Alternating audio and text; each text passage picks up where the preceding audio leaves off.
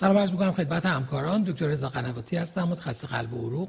امیدوارم که تا اینجای برنامه براتون مفید باشه و ظهر جمعه هم انشالله با ما ادامه بدید. تا بعد از ظهر که فکر می‌کنم تا ساعت پنج و نیم در خدمت شما هستیم.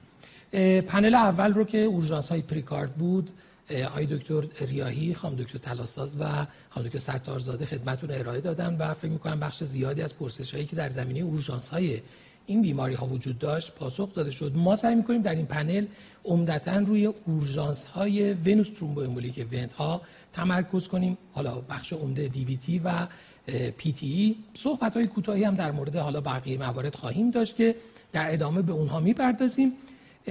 من باعث افتخار هست برام که در این session در خدمت دو همکار عزیز هستم. آقای دکتر صادقی پور interventional cardiologist از بیمارستان قلب شهید رجایی. دکتر صادقی پور مرسی که دعوت ما رو پذیرفتید. مرسی از دعوت شما. خواهش می‌کنم. و همچنین همکار و دوست عزیزمون جناب آقای دکتر رشیدی pulmonologist از تبریز. آقای دکتر مرسی که دعوت ما رو پذیرفتید. می‌کنم. خیلی متشکرم. از برنامه بسیار خوب و مفیدتون. خسته مرسی از شما.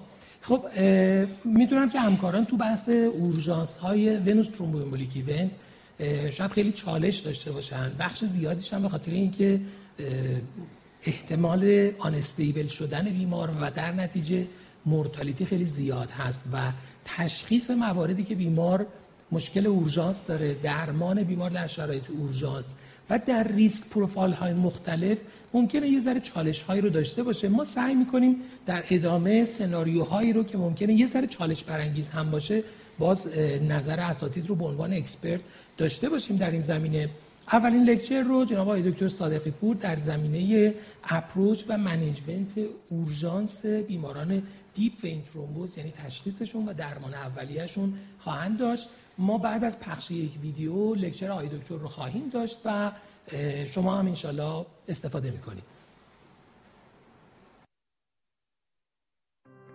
آپیکسابان از دسته داروهای direct oral anticoagulant بوده که در اندیکاسیون های پیشگیری از stroke و آمبولی سیستمی در بیماران مبتلا به non-valvular AF درمان DVT و آمبولی ریوی، پیشگیری طولانی مدت از DVT و آمبولی ریوی و پیشگیری از ترومبو آمبولی وریدی به دنبال جراحی های تعویز مفصل زانو و ران دارای تاییدیه FDA می باشد. ده مورد از مهمترین مزایای این دارو نسبت به سایر آنتی ها عبارتند از کاهش stroke، آمبولی سیستمی و major bleeding در بیماران non-valvular AF نسبت به وارفارین، کاهش major bleeding در درمان DVT و آمبولی ریوی نسبت به انوکساپارین و وارفارین با وجود اثر بخشی یکسان، کاهش عده ترومبو آمبولی وریدی و آلکاز مورتالیتی بدون افزایش خونریزی در پیشگیری طولانی مدت از دیویتی و آمبولی ریوی.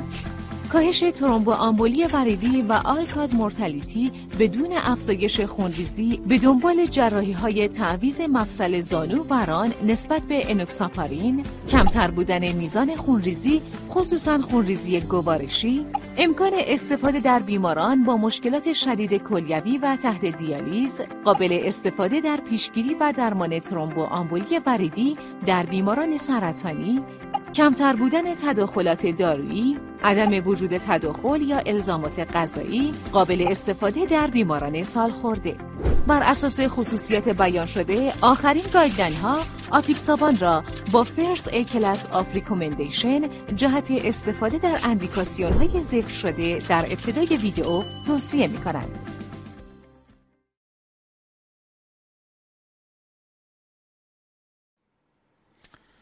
به نام خدا با سلام خدمت تمامی بینندگان برنامه Daily Cardiology من پرهام صادقی پور هستم از بیمارستان قلب و عروق شهید رجایی.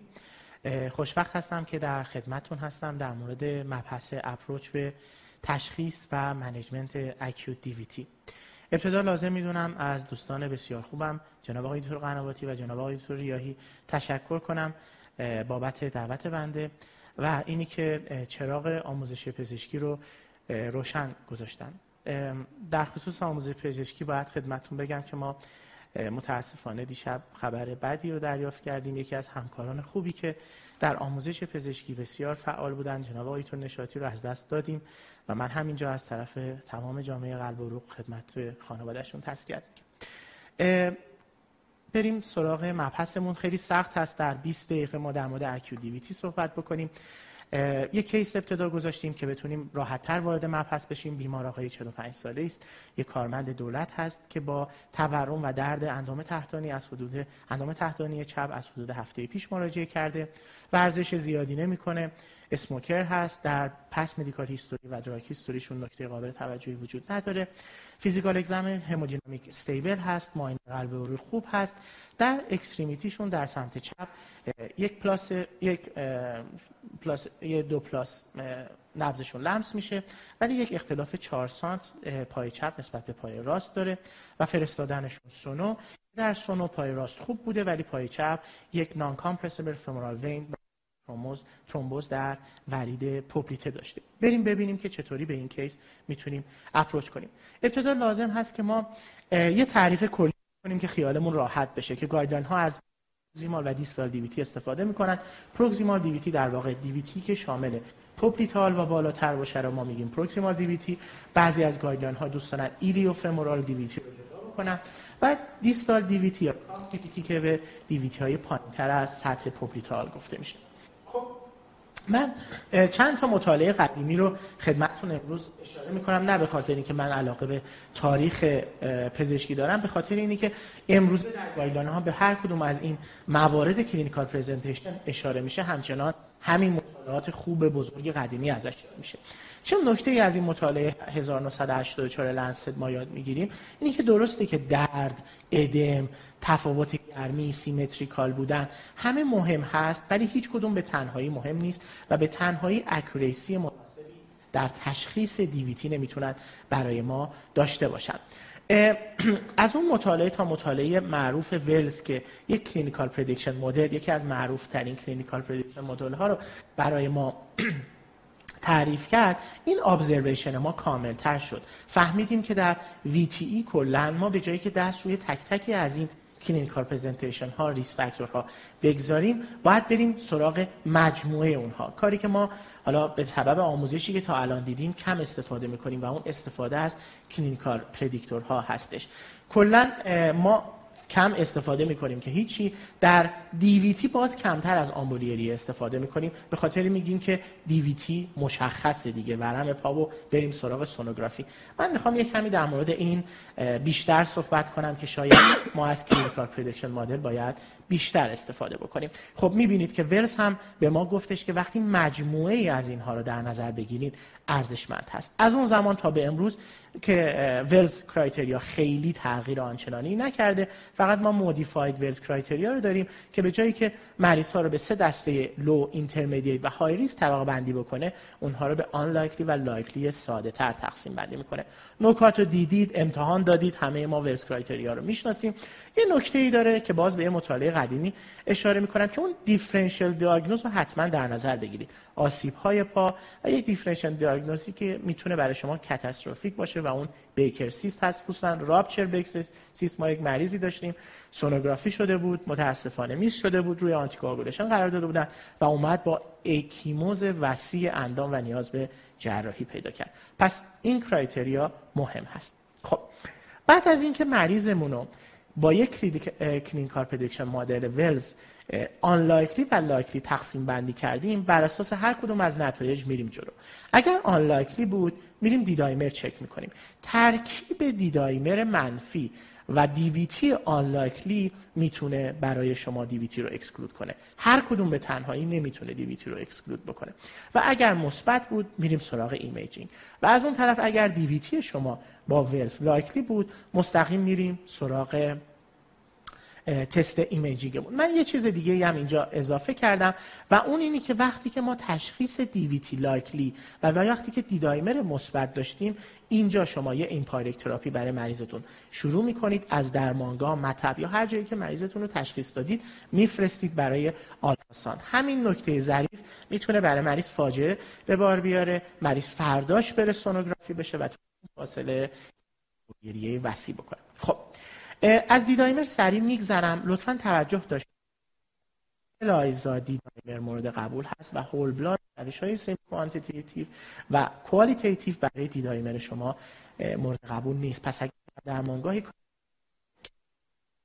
qualitative منفیش اتکا و بفرستید یه جایی که بتونید quantitative کدوم یکی از ultrasound ها را انتخاب بکنیم؟ compression ultrasound کلاسیک یا whole leg ultrasound؟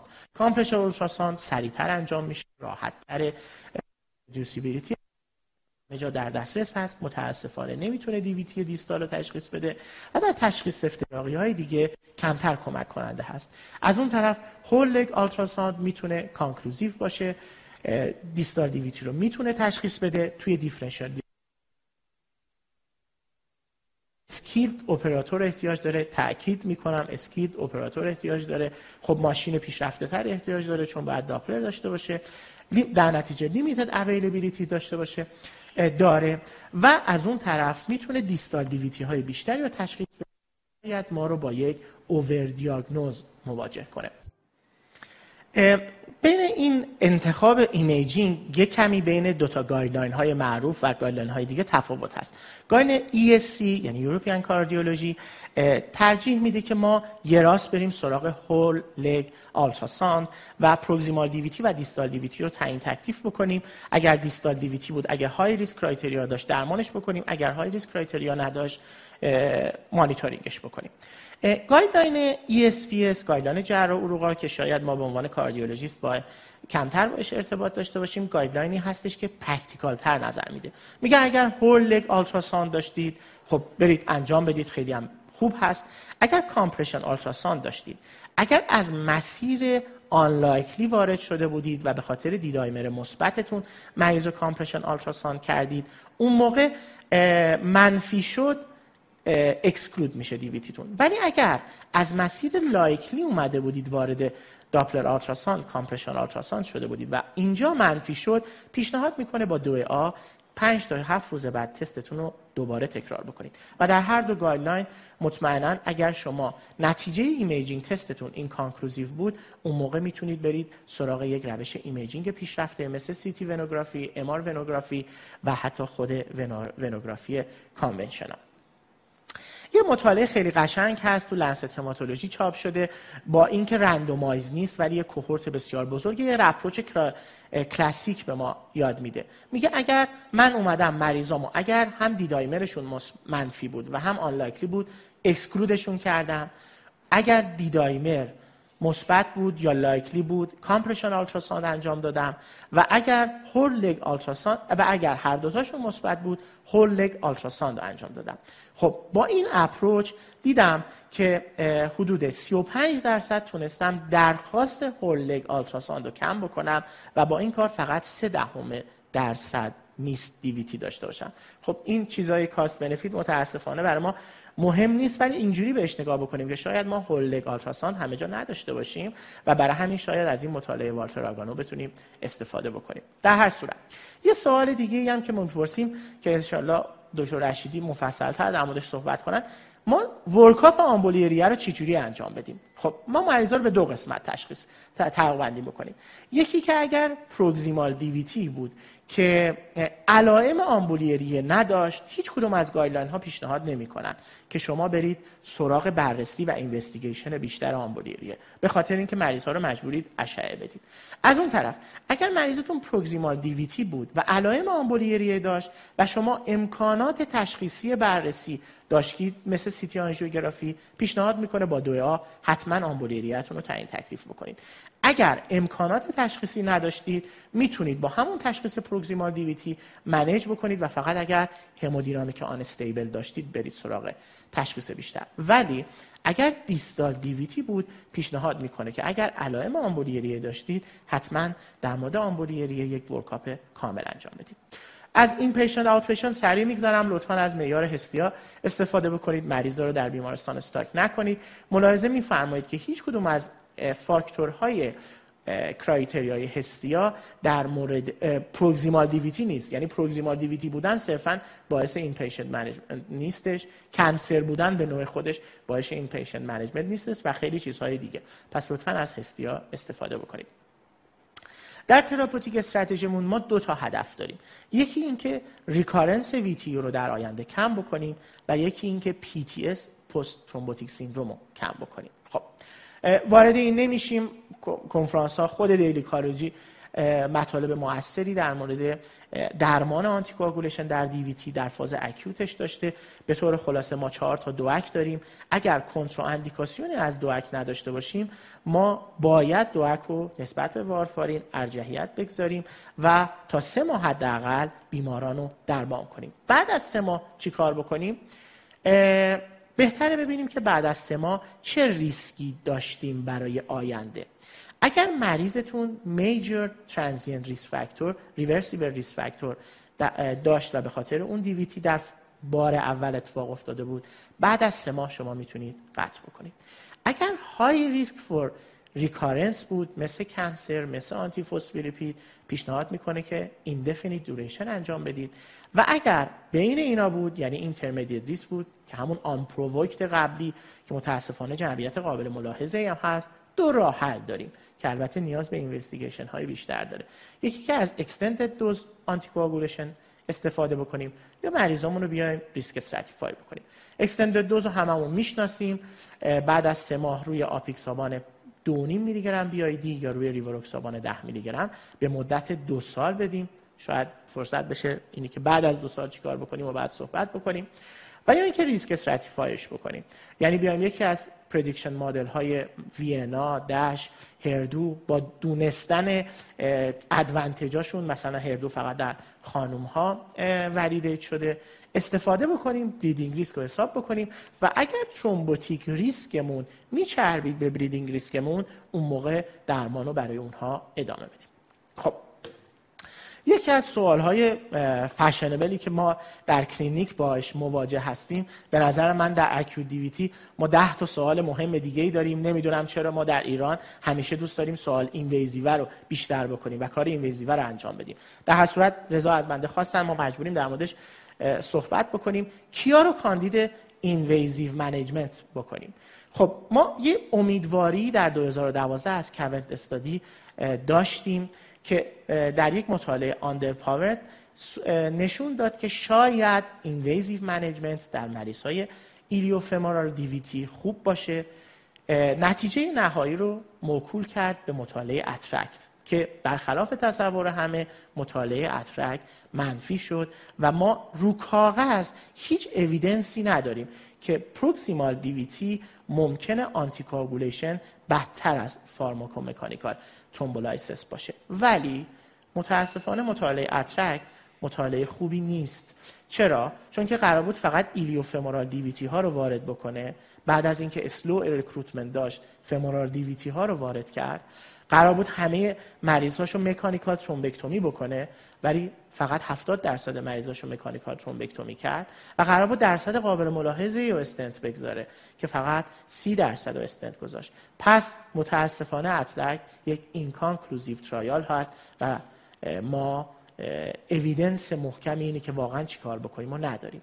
ولی وقتی همه این شرایط رو در نظر بگیریم بعضی از cohort های خوبی که مثلا Swiss registry انجام شده ملاحظه میفرمایید با انتخاب صحیح مریض extensive DVT ریسک bleeding قابل توجه stenting مناسب و به کار بردن روش های pharmacomechanical یک patency rate قابل توجه داشت. ولی خب هنوز سوال باز هست و ما جواب نهایی در موردش نداریم. وقتی میگیم جواب نهایی در مورد درمان اینویزیو نداریم لطفا فلگمازیا رو جدا بکنیم.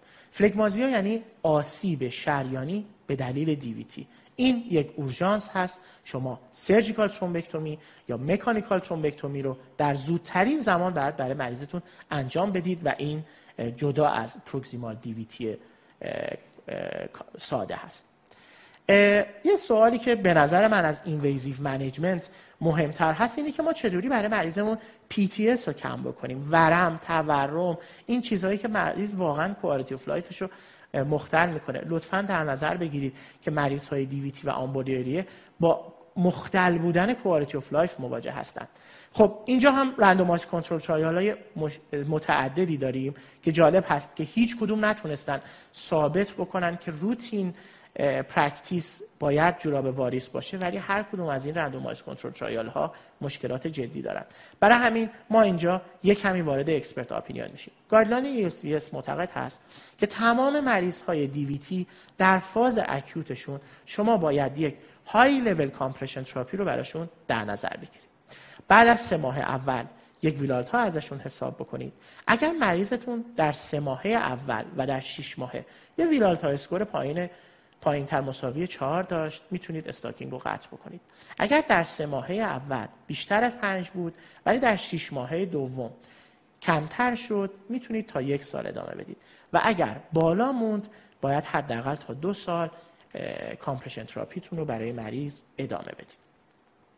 خب کنتراندیکاسیون های compression therapy به تب ABI کمتر از نیم و limb ischemia و همچنین severe CHF هست. لطفا این دوتا رو در نظر بگیرید. CHF بعضی وقتا می‌تونه برای شما خیلی درد سرساز بشه در مریض های جوراب واریس خب گفتن که guideline high level stocking رو پیشنهاد میده. یه مطالعه 2023 اخیرا چاپ شده که لول دو با لول سه رو مورد مقایسه قرار داده و همطوری که ملاحظه می‌کنید فرقی نداشته. چیزی که ما هم در کلینیک دادیم. پس حداقل کلاس دو رو می‌تونید برای بیمارانتون در نظر بگیرید. رضا خواست که در مورد IVC filter هم صحبت بکنیم. من فقط بگم لطفا لطفا لطفا extension آمبولی DVT و آمبولی ریه معیاری برای IVC filter نباشه. iliofemoral extensive DVT دلیلی برای IVC filter نیست. ما تقریبا میشه گفت امروزه به یک نظر رسیدیم که بیشتر از همه می‌تونه در مورد IVC filter کمک کننده باشه و اون absolute contraindication به anti هستش. خب بریم سراغ case یا آقای 45 ساله ای بودن که اومده بودن با leg swelling اگر بخوایم حالا Wells رو حساب بکنیم یه score 3 به ما میده. قرار شد وقتی که مریضمون likely باشه اول یک empiric therapy براش شروع بکنیم بفرستیمش. حالا اگر امکانات داشتیم whole leg ultrasound و بعد از اون antithrombotic therapy شون رو قطعی بکنیم و چون proximal DVT هست حداقل در فاز acute از compression therapy براش استفاده بکنیم. من به نظرم هر کدوم از این پنج تا guideline رو شما نگاه بکنید 95 درصد سوال های اصلی شما رو در مورد acute DVT پاسخ میده. بنده شخصا به ESVS علاقه دارم چون practical تر هست و ولی هر کدوم رو بخونید می‌تونه به شما کمک بسیاری در practice تون بکنه. و در نهایت نتونستیم در مورد یک سری از مسائل صحبت بکنیم مثل anomaly های congenital vein مثل superficial vein thrombosis thrombophilia. رو چیکار کنیم؟ May-Thurner syndrome رو چیکار بکنیم؟ نقش systemic thrombolytic در مریض های DVT چی هست؟ HIT رو چیکار بکنیم؟ catheter associated thrombosis VTE prophylaxis و role statin ها چیزهایی هست که شاید در فرصت دیگه بتونیم در موردش صحبت کنیم. خیلی متشکر از توجهتون.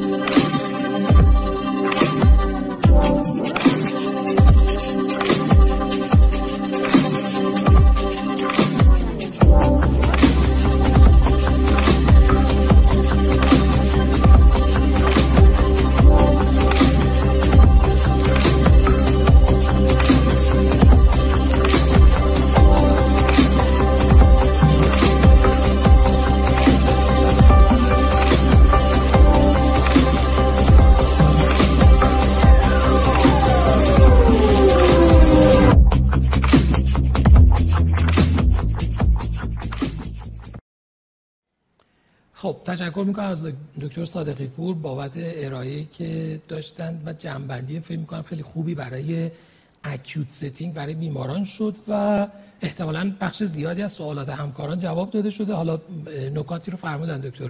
هنوز مونده ولی فکر می‌کنم اون بیشتر یه برنامه یک روزه لازم داره که بتونیم در مورد همه جزئیات این موارد با هم صحبت بکنیم. من حالا از صحبت های شما برداشت. خودم رو میگم و یه سری سوالاتی رو هم که اینجا برای خودم باز مطرح شده میگم. از آخر شروع بکنم این بحث در حقیقت استفاده از compression stocking یکی از challenge های مهمیه که سالهای اخیر همچنان unresolved باقی مونده. حالا شما توصیه های guideline European رو European Society Vascular Surgery رو عنوان expert consensus گفتید. یکی دو هفته پیش هم در مجله Thrombosis یک meta analysis از trial هایی که در این زمینه منتشر شده بود انجام شد. البته خب توی عمده این trial ها bias های عمدتا در بخش report کردن outcome و در بخش detection outcome ها وجود داشت. یه review ی هم دکتر بیکدلی روی همین article من دیدم نوشته بود که خب باز بیشتر این موضوع رو می‌بره به سمت اینکه ما research در این زمینه بیشتر نیاز داریم. و خب تا اون زمان یکی از مهمترین راههایی که احتمالا می‌تونیم بر مبنای اون تصمیم بگیریم expert consensus ی هست که همونطور که شما فرمودید بر مبنای guideline European و علائمیه که بر مبنای Villalta score برای post syndrome تصمیم گیری کنیم. تو follow up بیمار که نهایتا تا دو سال برای بیمار بتونیم استفاده کنیم. علی رغم compliance بسیار پایینی که مریضا بله. برای پوشیدن جوراب داره. حالا شاید یه بخشیش از بابت اینه که ما خوب براشون توضیح نمیدیم. اگر حالا ما برمیگردم سراغ اورژانس ولی این یه مورد چون به نظرم یه ذره نیاز به توضیح دادن داره. نکاتی رو که در زمینه استفاده از compression stocking شما برای بیمارتون میگید چیا هست که تحمل بیمار رو بیشتر کنه؟ بله. والا من الان دیگه چهار پنج سال هستش که مریض اکیو دیویتی مراجعه می‌کنه. دو کار می‌تونم دو کار براش حتما انجام میدم. یکی اینی که رزیدنت ها و خودم سعی می‌کنیم که همونجا جوراب واریس رو براش بپوشونیم و راه ببریم. و صبح که باش حرف زدیم عصر و فردا صبح و فرداش فردا عصرش دوباره ازش نظرمون نظرشون رو می‌خوایم. و دوست دارم که در همون فرصت کمی که ارتباط نزدیکی ما با مریض داریم همونجا بتونیم بنفیتش رو ببینیم. چون واقعا بعضی وقتا در همون 24 ساعت ابتدایی و خب در موارد کمتر در یک هفته واقعا مریض اثرش رو می‌بینه و تعجب می‌کنه. میگه اه واقعا این جورابی که می‌گفتی فایده داشت. خصوصا هرچی ورم بیشتر باشه درد بیشتر باشه و در فاز اکیوت باشه واقعا ما از جوراب واری سود می‌بریم. خب ما مطالعه لنست دیگه الان داریم. اون دغدغه فشار بالا رو می‌تونیم کنار بگذاریم. تنها مطالعه نیست. دو تا مطالعه کوچیک‌تر هم وجود داره که با همین نتیجه چاپ شده. برای همین می‌تونیم با فشار کلاس دو که همون هم تعاملش خصوصا توی بله. فصل گرم سال خب سخته. ولی می‌تونیم با همون بریم جلو. تاکید هست که اگر پروگزیمال دیویتی بود جراب بلند بنویسیم. جراب بالای زانو بنویسیم برای proximal DVT متاسفانه فایده ای نداره. این نکات رو رعایت کنیم. مریض اون دو سه هفته اول داشته باشیم باعث صحبت بکنیم و اگر مریض یاد بگیره که اون یک ماه اول رو پشت سر بگذاره اتفاقا چون نتیجه گرفته compliance ش میره بالا.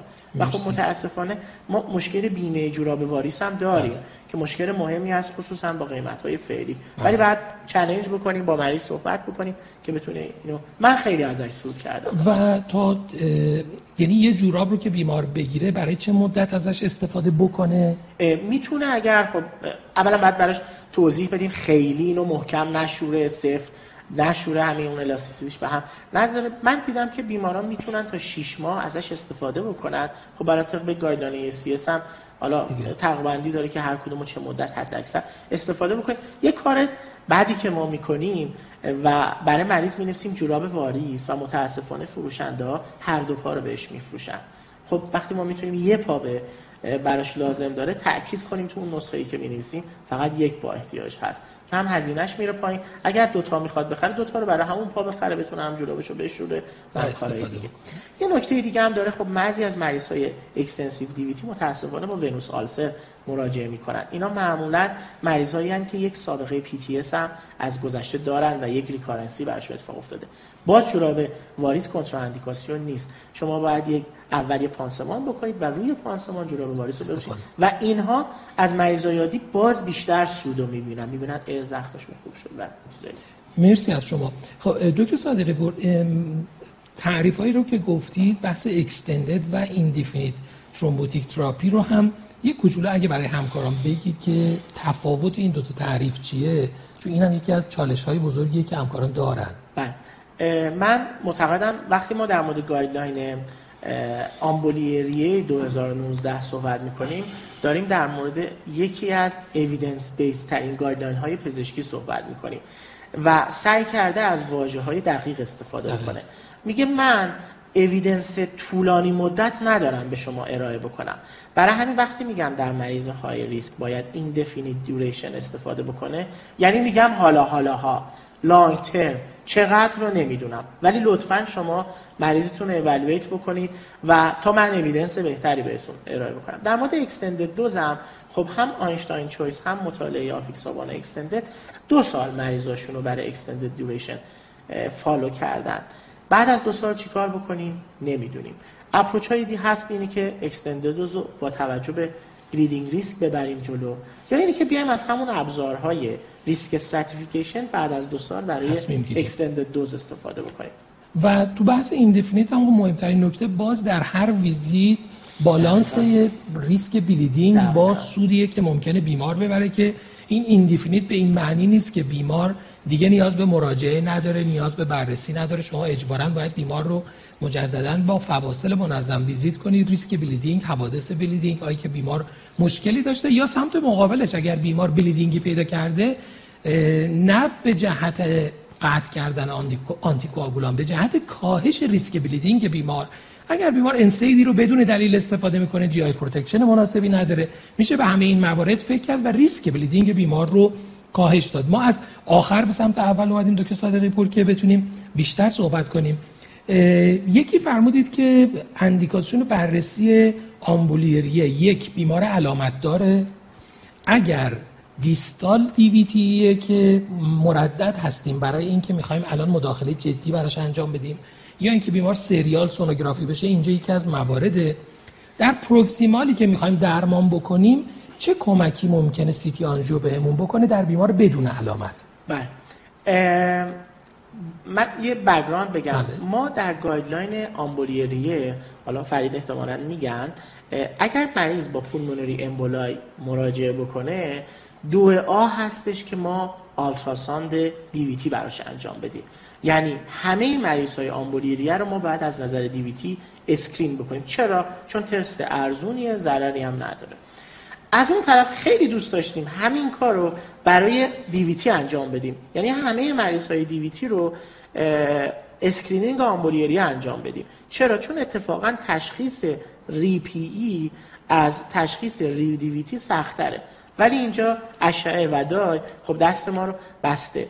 ما عمدتا بررسی screening هر کدوم از این vascular bed ه متفاوت رو برای recurrency در نظر می‌گیریم. چون یه جاهایی دیدید شما در practice مریض اومده با تنگ نفس با, سامبول، با سابقه آمبولی ریه failure درمانه.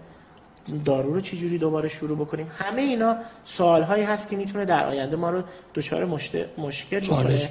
برای همین دونستن یک بیسلاین از وسکولار بده متفاوت به ما کمک کننده. خب شما توصیهتون الان تو بریز پروکسیمال بدون علائم ریوی انجام هست یا نه؟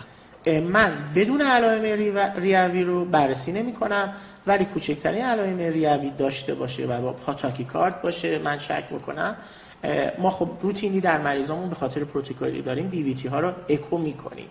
اگر آروی اینلارجمنت رو دیدم حتما مریض از نظر آمبولیریه میدم ولی این نظر پروتکل ماست. گایلان حتی اکو کردن مریض های بدون علامت دیویتی هم پیشنهاد نمی‌کنه.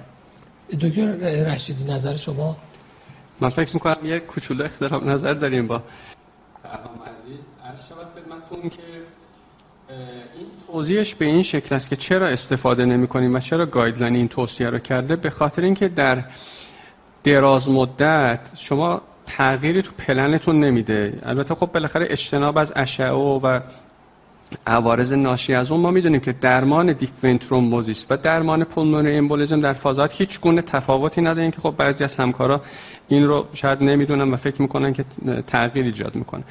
اونی که دکتر صادق پور اشاره کرد و کاملا درسته وقتی که جای سوال هست که بیمارمون یه distal در واقع deep داره و indication درمانی نداره می‌خوایم تصمیم بگیریم که درمانی شروع کنیم که اون بحثش مجزاست. و یک موقعی هم هست که بیماری با distal deep vein thrombosis یا proximal مراجعه کرده و یک hemodynamic instability داره. اونجا طبیعتا چون پلنمون کاملا تغییر می‌کنه باید اثبات کنیم که اون hemodynamic instability ربطی به در واقع آمبولی بیمار نداره. مطابق به صورت کلی چون که پلنمون رو تغییر نمیده به صورت روتین خب guideline هم بر اساس این توصیه کرده. حالا بحث chronic thromboembolic pulmonary hypertension هست که این بیماران خب طبیعتا هر بیماری که چه سابقه deep thrombosis داره که آمبولیش اثبات نشده. یعنی این دوتا لزومی نداره که هر دوتا با هم باشه. یعنی ما بیماری داریم که یک سابقه deep thrombosis داره. ما می‌دونیم که تعدادی از بیمارانی که chronic thromboembolic pulmonary hypertension دادن سی درصدشون هیچ گونه history نه از deep thrombosis میدن. نه از pulmonary embolism به معنی این نیست که در واقع آمبولی نکردن history شو نمیدن. اینا ارزیابی شدن به صورت retrospective VQ scan کردن دیدن که بله اون موقع در واقع micro emboli داشته و خب طبیعتا بیمار symptomatic نبوده. چون که تغییری در پلنمون نمیده اگر بیماری history از deep thrombosis داره برای اینکه مشکل chronic thromboembolic pulmonary hypertension رو حل کنیم اگر سه ماه بعدش این بیمار مراجعه کرد با علائم تنفسی و history از DVT داشت بدون اینکه ما بررسی از آمبولی قبلا کرده باشیم یعنی نمی‌دونیم باز هم تو پلنمون تغییری نمیده. یعنی اینها indication ارزیابی داره که اگر تنگی نفس داشت بعد از سه ماه DVT اینو اکو می‌کنیم. طبیعتا اگر pulmonary hypertension ی داشت که توجیهی غیر از یک آمبولی قبلی نداشتیم. طبیعتا خب ارزیابی بیشتری می‌کنیم از نظر اینکه بیمار ممکنه chronic PTE کرده به صورت کلی این توصیه نمیشه چون یک مقدار سردرگمی ایجاد کرده. ما در بیمارستان و بین رزیدنت هامون بیمار معطل سیتی آنژیوگرافی شده و بیمار رو جابجا کردن. ما می‌دونیم که خود بنده از همیشه به رزیدنت هم توصیه اینه که از دیویتی خیلی بیشتر بترسید. اگر بیماری آمبولی کرده و سون داپلرش منفیه بالاخره هر اتفاقی افتاده نتیجه شما دارید می‌بینید. در حالی که دیویتی ممکنه که بیماری که الان می‌بینید استیبل رو تخت با یه جابجایی بره با هموداینامیک استیبیلیتی از سیتی آنژو برگردیم خب من این این دیگر رو حالا زمان mobilize کردن بیمار رو می‌خواستم از پرهام و ریسکش بپرسم. ولی الان definitely شما میگید مریضی که DVT proximal documented با ultrasound داریم. بله. symptom ریوی نداره فعلا نیازی به تصویر برداری نیست. من اینو اصلاح کنم. حتی اگر symptom ریوی داره داره. حتی اگر symptom ریوی داره و اینو ربط نخواهیم بدیم به غیر از آمبولی بله ممکنه مریض پنومونی بله، کرده. این بحث دیگه ای است. اگر symptom ریوی داره و فکرم کنیم که بیمار آمبولی داره باز هم اگر hemodynamic ش unstable تاکید می‌کنم شک ندارید بیماری high intermediate risk است. ممکنه پلنتون رو تغییر بده. باید محتاط باشیم که بله ممکنه بیمار کاندید thrombolytic در مثلا 72 ساعت بعدی باشه. اینها رو ما استثنا می‌کنیم. اگر هم علامت دار بود. دیدید که یه مقدار tachycard تنگی نفس هم داره. باز هم چون تو پلنتون تغییر نمیده باز هم به نظر من اگر این بیمار دو هفته بعد اومد با تنگی نفس این دفعه. بله. الان به failure درمان فکر می‌کنید یا به complication مثلا میکروآمبولی هایی که رفته و الان علائم ایجاد کرده تکلیف بیمار در واقع تو همون 24 72 ساعت اول مشخص میشه دیگه. ما می‌دونیم که البته دو ساعت بیشتر توضیح میدن. این مهمه ما بدونیم که deep vein thrombosis بعد از شروع درمان کی stabilize میشه به جدار ورید و ریسک آمبولیش در واقع خیلی میاد پایین. با طبیعتا بیمار رو آر می‌کنیم که حدود مثلا 72 ساعت بعد بعد از اینکه anticoagulate شد بیمار ما می‌دونیم که این ریسک خیلی میاد پایین می‌تونیم بیمار آر کنیم و مرخصش کنیم. اگر بیماری مراجعه کرد بله دو هفته بعد با علائم تنگی نفس و ما فکر کردیم که بیمار ممکنه یک آمبولی هم کرده باشه فقط در صورت indication داره که ما فکر کنیم بیمار یک بیمار در واقع chronic thromboembolic pulmonary hypertension بوده که symptomatic نبوده. ما می‌دونیم سی درصد این بیماران هیچ گونه علامتی ندارن. به دنبال یک acute PE symptomatic میشن و اون چیزی که به ما کمک می‌کنه. اینجا اگر این time سه ماهی که گفتن برای ارزیابی بعد از acute PE برای CTEPH برای بیمارانی هست که لزوما ما می‌دونیم time اون acute PE شما دقیقا می‌دونیم که در چه time ی بوده و قبل از اون بیمار symptom ی نداشته. اگر بعد از دو هفته اومد و اون موقع بیمار علامت داره چیزی که باید بهش فکر کنیم این بوده که بیمار احتمالا یه شواهدی از chronic PTE قبلا داشته اون موقع علامت دار نبوده یه اتفاق حادی افتاده اون موقع بله indication داره بیمار اکو بشه. مطمئنا اگه symptomatic از شواهدی ممکن از RV dysfunction ببینیم. اگر اونجا شواهدی از hypertrophy دیدیم دیدیم RVH داشت و بیمار یه retrospective در واقع عاملی برای pulmonary hypertension نداشته باشه باید فکر کنیم که همچین اتفاقی برای بیمار افتاده. مگر نه همون سناریو همون هست که بیمار اون موقع آمبولی هم کرده و الان بعد از مثلا حدود دو هفته ممکنه فعالیت کرد و علامت دار شده. یعنی کلا شما درمانیتون رو باز تغییر نمیده. همین اگر آنتی هست که ادامه میدیم و بیمار رو در واقع follow می‌کنیم threshold تون برای ورود به سیتی آنژیو فقط indication های approve شده ای که بله، روی اون بریم من یه توضیح خیلی بله. کوتاهی بدم.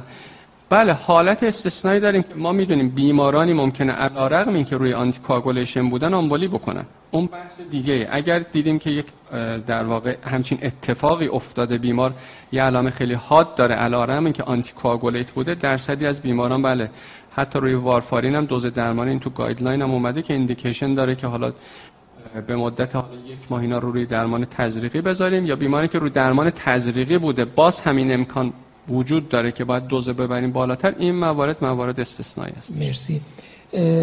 پرهام که مریض رو mobilize می‌کنیم خب ما بر اساس پروتکل بیمارستانمون در 24 ساعت ابتدایی بعد از دریافت anticoagulation خب ما دو تا randomized control trial خوب داریم که در 24 ساعت اومدن دو تا anticoagulation رو شروع کردن و در 24 ساعت مریض ها رو ambulate کردن و دیدن که اتفاقا ریسک recurrence ی اون مریض هایی که دی دیرتر شروع کرده بودن بیشتر هست. البته این نتیجه عجیبی هست.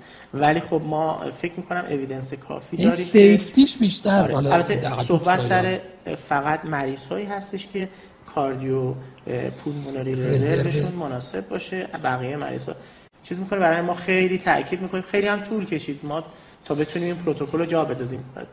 کلاسیک DVT یعنی اینکه بله. مریض سیلیار باشه و نگرانی و همین حرفا داشته باشه. حالا یه پله قبل از اون هستیا رو گفتی یه سرانگشتی کیا رو بستری کنن؟ آره. خب من مریض هایی که متناول hemodynamic شون unstable باشه بستری میشن. مریضایی که intermediate high pulmonary emboli یی باشن بستری باشن.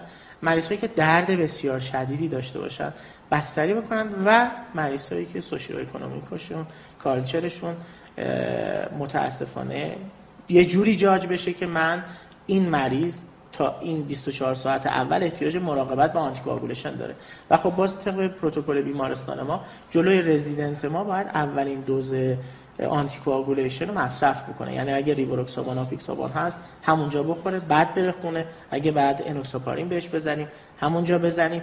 و ما بدون anticoagulation در نهایت مریض outpatient manage نمی‌کنیم. متاسفانه مریض های 4 5 تا داشتیم رفتن فردا anticoagulation شروع کردن و خب این خیلی اهمیت ممکن اصلا. بیمار به این موضوع هم نده. و حالا البته این بحث رو احتمالا بعد از lecture دکتر رشیدی باید بپرسم که screening cancer می‌کنید؟ خب می‌خوایم بعدا صحبت کنیم ولی که ما صحبت کنیم ما این که ما مریض رو screening روتین انجام میدیم. می‌دونی که دو تا روتین متناسب با age و سکس روتین متناسب با دو تا randomized control trial داریم یکی در New England و یکی در Lancet ه که هر کدوم CT pulmonary CT pelvic abdomen کردن و اون یکی PET کرده و هیچ عدد ولیوی نداشته. ولی وقتی میگیم screening مطابق با سن واقعا این کار رو انجام بدیم.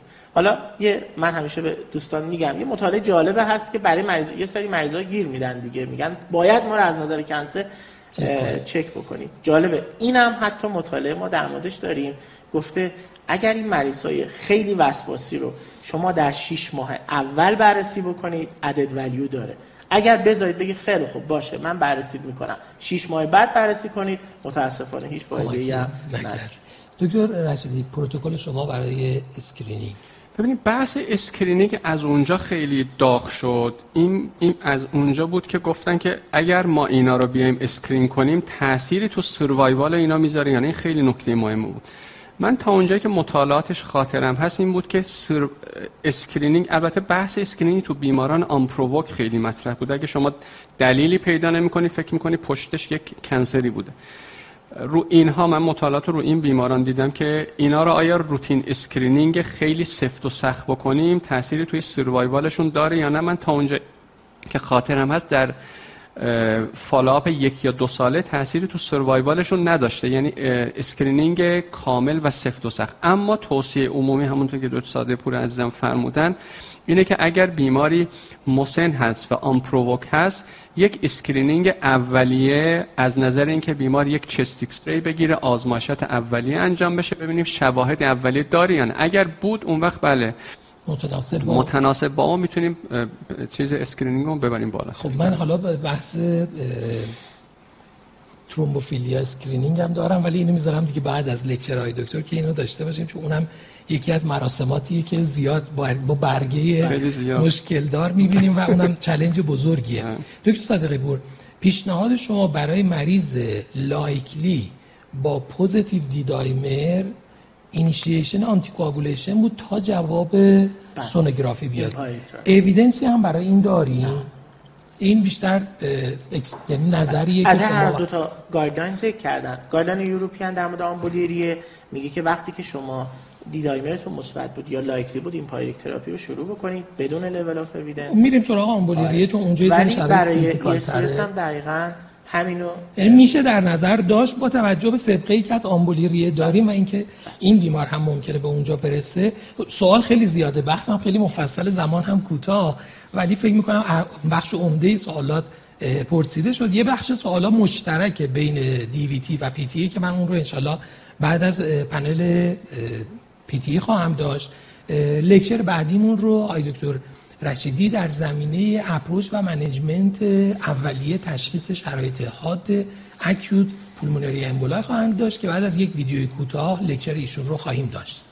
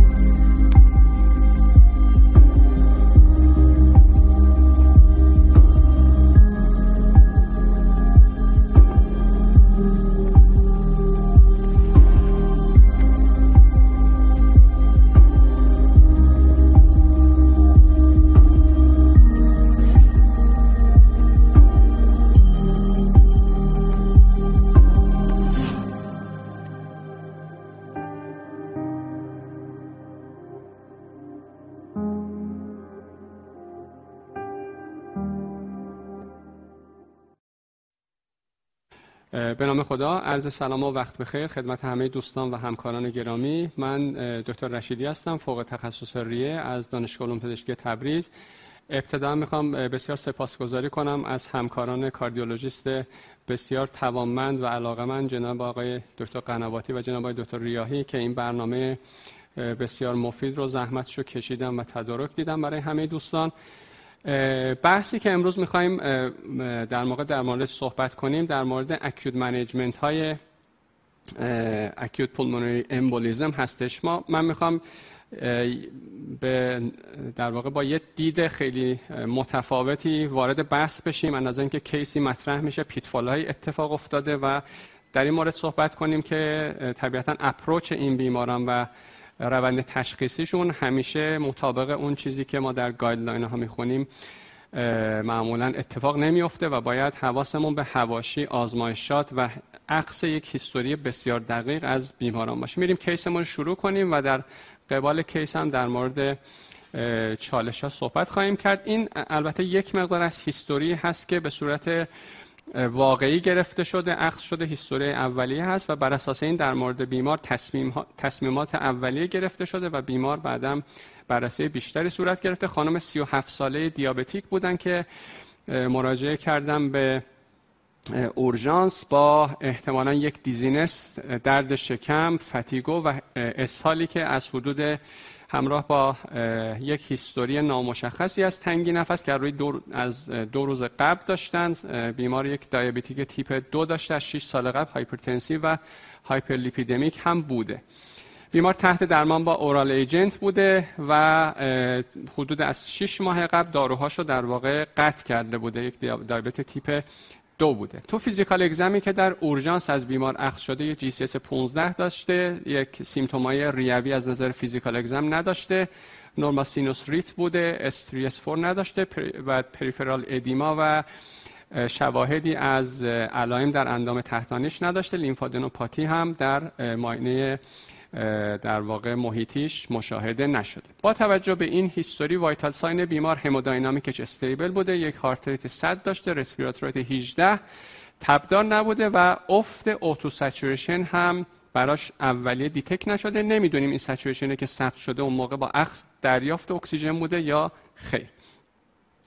آزمایشات اولیه که تو اورژانس اخذ شده یک leukocytosis داشته قند 500 که sodium ش خوب بوده یک پتاسیم 6 هم detect شده که ممکنه که اشتباه بوده وضعیت کلیوی خوب بوده پلاکت هم مشکلی نداشته. یک UA از بیمار اخذ میشه که یک گلوکوز یک plus و کتون یک plus هم برای بیمار اندازه گیری شده. نکته بسیار مهم در مورد این بیمار که می‌خوام همکاران توجه کنند ABG که اولی اخذ شده یک اسیدوز تنفسی حاد داشته. یعنی نشون میده که احتمالا یک event تنفسی هم در اون زمان اتفاق افتاده و با این وضعیت بیمار رو به اورژانس در واقع ریفر دادن به بیمار به اورژانس مراجعه کردن. سوال اینه که تشخیص اولیه چی بوده؟ با توجه به هیستوری که بیمار داشته قطع داروهای در واقع اورال ایجنت هایی که برای دیابت دریافت می‌کرده بیمار تشخیص اولیه دیابتی کتی اسید اسیدوزیس برای بیمار گذاشتن با توجه به قند 500ش و عرضم به حضور که کتونی که در ادرار detect شده و با تشخیص DKA بیمار بستری میشه و روی درمان insulin infusion قرار می‌گیره در بخش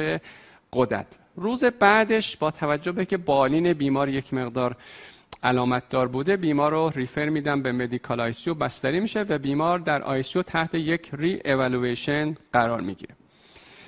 در ICU هم بیمار کماکان hemodynamic stable داشته vital sign ش خوب بوده و سمع ریه‌ش و معاینه ریه‌ش از نظر مشکلات ریوی مشکلی نداشته. معاینه قلب نرمال حداقل ثبت شده و دیگه اون علائم شکمی هم که روز اول با درد شکم مراجعه کرده بوده نداشته چون بیمار حدود 24 ساعت infusion انسولین دریافت کرده. طبیعتا آزمایشاتی که ما در ICU از بیمار درخواست می‌کنیم یک مقدار مفصل تر از ارزیابی اولیش. اینجا می‌خوام به نکته بسیار مهمی اشاره کنم که دوستان و همکاران حتما وقتی که بیمار با این آزمایشات مراجعه می‌کنه گوش ذهنشون حتما باید به نکات مهمی توجه کنند.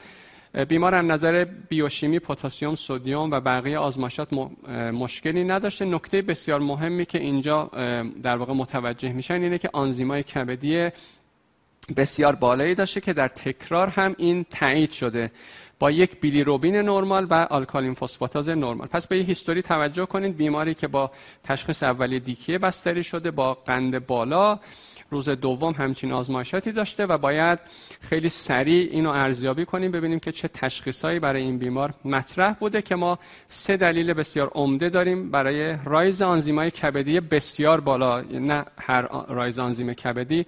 حتما فکر می‌کنیم یک liver shock ی برای بیمار اتفاق افتاده که ممکنه مربوط به یک acute ischemic یک drug induced باشه یا acute viral hepatitis حالا با توجه به اینکه بیمار بیلیروبین نرمال داشته alkaline phosphatase نرمال داشته و یک در واقع icter ی detect نشده و سابقه مصرف دارویی نداشته حتما باید فکر کنیم یک acute ischemic event ی برای کبد اتفاق افتاده که بسیار بسیار مهم هست که فکر کنیم که حتما به صورت دوره یک syncope ی احتمالا بیمار تجربه کرده. حالا با توجه به history که تا اونجا اومدیم که قدم بعدی چی خواهد بود؟ آیا آزمایشات رو تکرار کنیم؟ سونوگرافی کبد انجام بشه یا بیمار تحت اکوکاردیوگرافی یا بررسی ویرال مارکل ها قرار بگیره؟ حالا با توجه به اینکه بیمار بیلی روبین نرمال داشت حتما باید فکر کنیم که در این موارد ممکنه که یک در واقع لیور شوکی ثانویه به یک همودینامیک آنستیبیلیتی موقت اتفاق افتاده باشه و اون رو حتما باید ربط بدیم به یک acute event ی که در قلب اتفاق افتاده مگر خلافش ثابت بشه و بیمار تحت یک اکوکاردیوگرافی البته نه چندان خوب انجام میشه. اکوکاردیوگرافی اختصاصی نبوده. یک PAP بالا گزارش می‌کنن. بیمار گفتن یک در واقع moderate RV dysfunction داشته این حدود دو روز بعد از مراجعه اولیه بوده و اینا در واقع بسیار برای ما باید درس آموز هست از نظر اینکه به این نکات حتما توجه بکنیم. با توجه به اینکه بیمار هیچ گونه risk factor ی برای یک RV dysfunction نداشته چاق نبوده بیمار COPD نبوده سیگاری نبوده و بیمار جوانی بوده که یک RV dysfunction ی براش detect شده و این rise آنزیمای کبدی بالای هزار داشته که در روزهای بعد به سرعت افت پیدا کرده. البته من سیرش رو اینجا نیاوردم خدمتتون. باید حتما فکر کنیم که یک آمبولی در حد در واقع intermediate risk حداقل برای بیمار اتفاق افتاده. خب.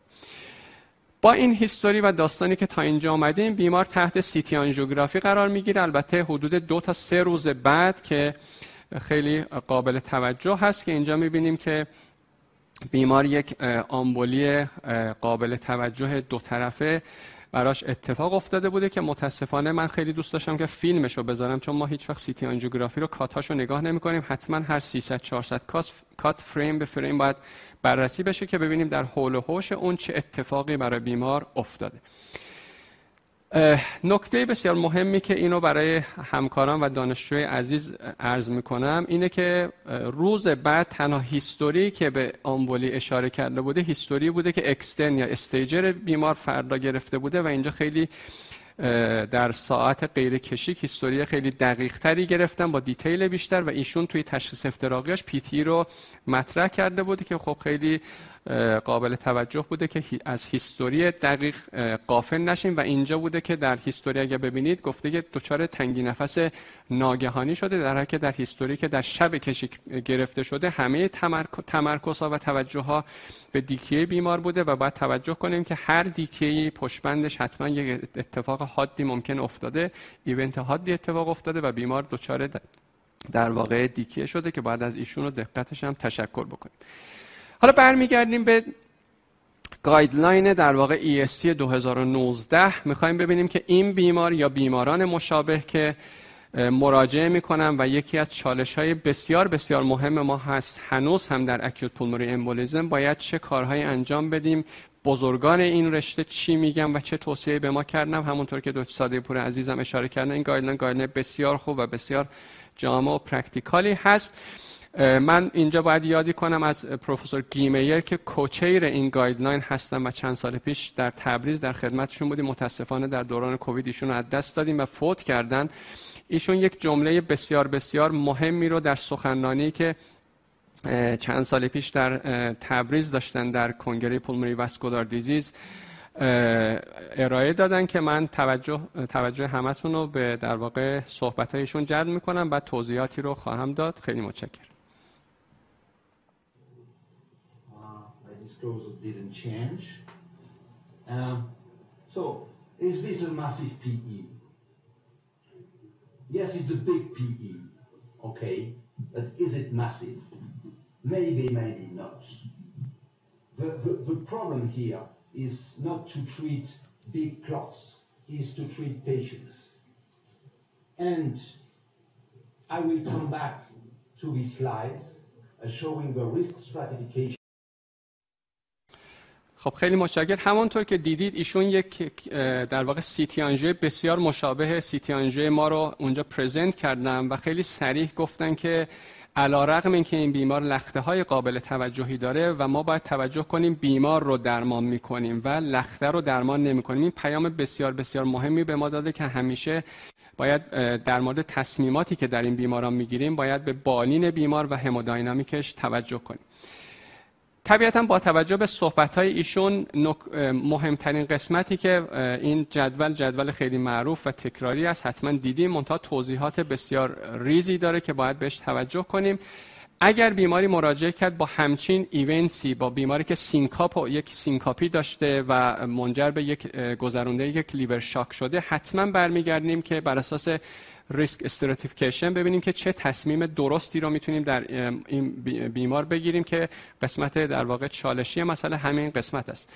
در این جدول risk stratification مهمترین چیزی که بهش توجه شده در مورد این هست که بیمار از نظر hemodynamic به چه شکل بوده؟ آیا در واقع به دو قسمت تقسیم کرده این سه تا آیتمی که می‌بینید بیشتر تمرکز بر روی بحث hemodynamic هست و یک قسمتش در مورد بحث بالین هست که اونجا به نظر خود من چالش های خیلی زیادی هست و هنوز در اون قسمت ما دچار pitfall هستیم.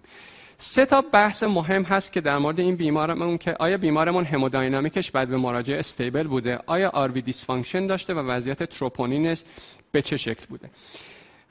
این بیمارمون در بدو مراجعش طبیعتا همونطور که دیدید یک hemodynamic unstable ی نداشته و اون زمانی که در واقع دچار liver shock شده ما نمی‌دونیم چه زمانی بوده.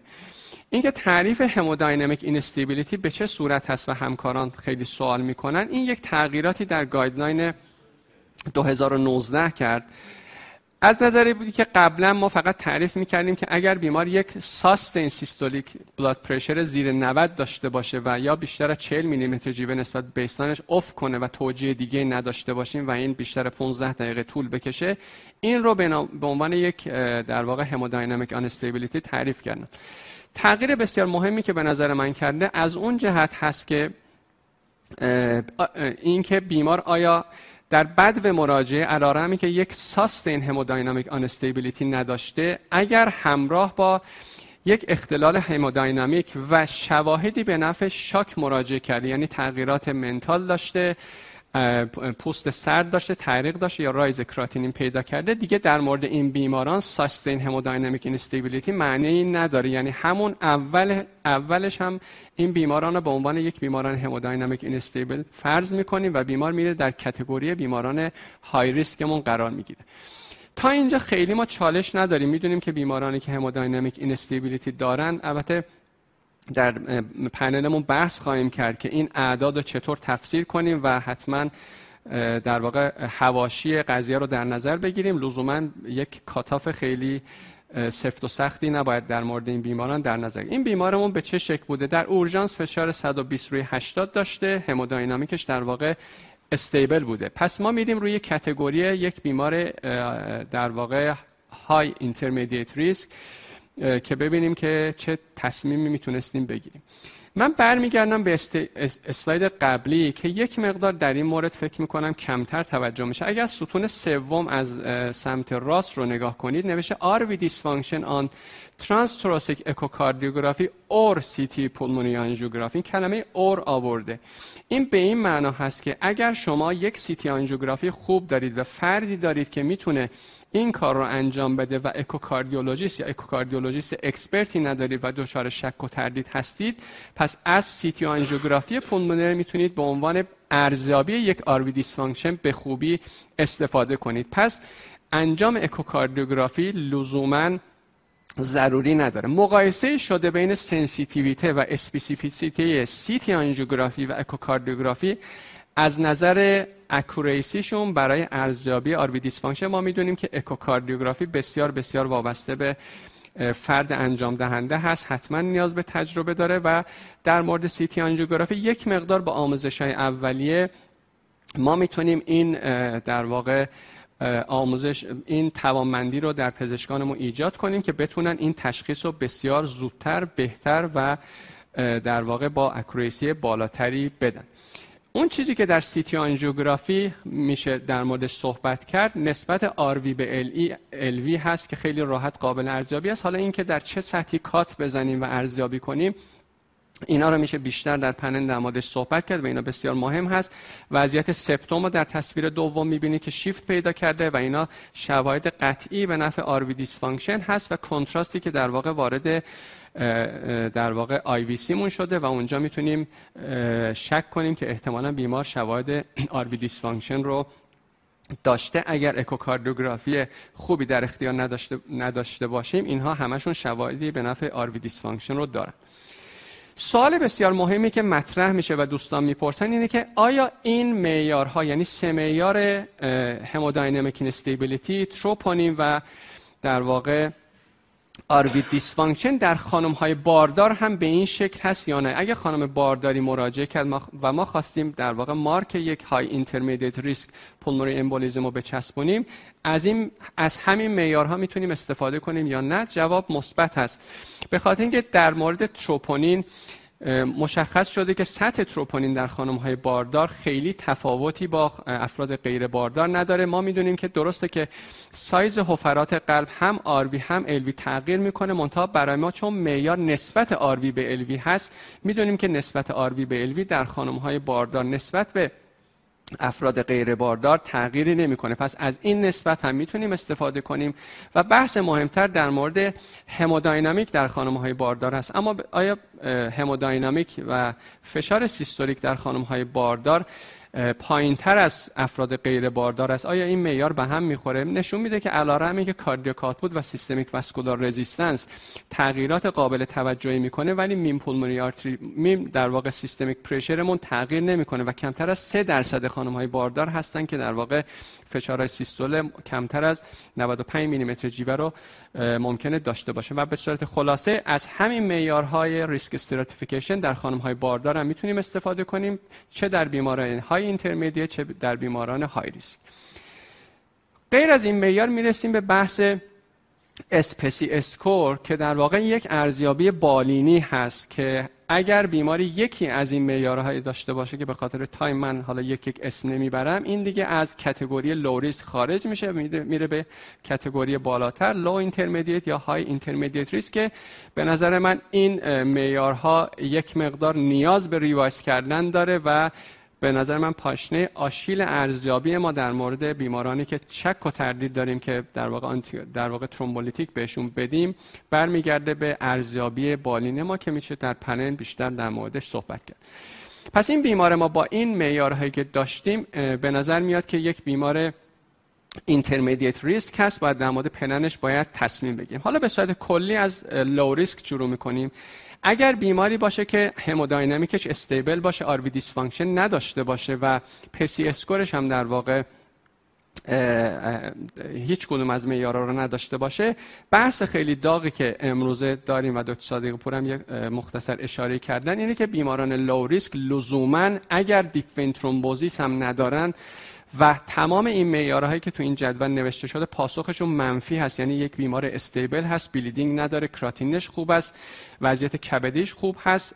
این بیماران می‌تونیم early discharge شون بکنیم. یعنی خیلی سریع درمان رو شروع کنیم و این در مورد اقتصاد درمان بسیار بسیار مهم هست. بیماران خب بیمارستان بستری میشن و تختای بیمارستانی اشغال می‌کنن و طبق guideline هم اگر careful select بشن این بیماران بیمار low risk می‌تونیم خیلی زود با داروهای خوراکی این بیماران رو ما مرخصشون بکنیم که اینجا هم اشاره شده که در واقع در 48 ساعت اول یا زودتر از اون با تجویز دوز اولیه می‌تونیم این بیماران رو بعد اینکه confirm شد که در واقع PTE دارن و هیچ کدوم از اون معیارا رو ندارن می‌تونیم مرخصشون کنیم. و اما در مورد این بیمارمون که یک بیمار intermediate risk بود. بحث بسیار مهم در مورد بیماران intermediate risk بیماری که آمبولی حجیم کرده و hemodynamic ش در واقع stable هست.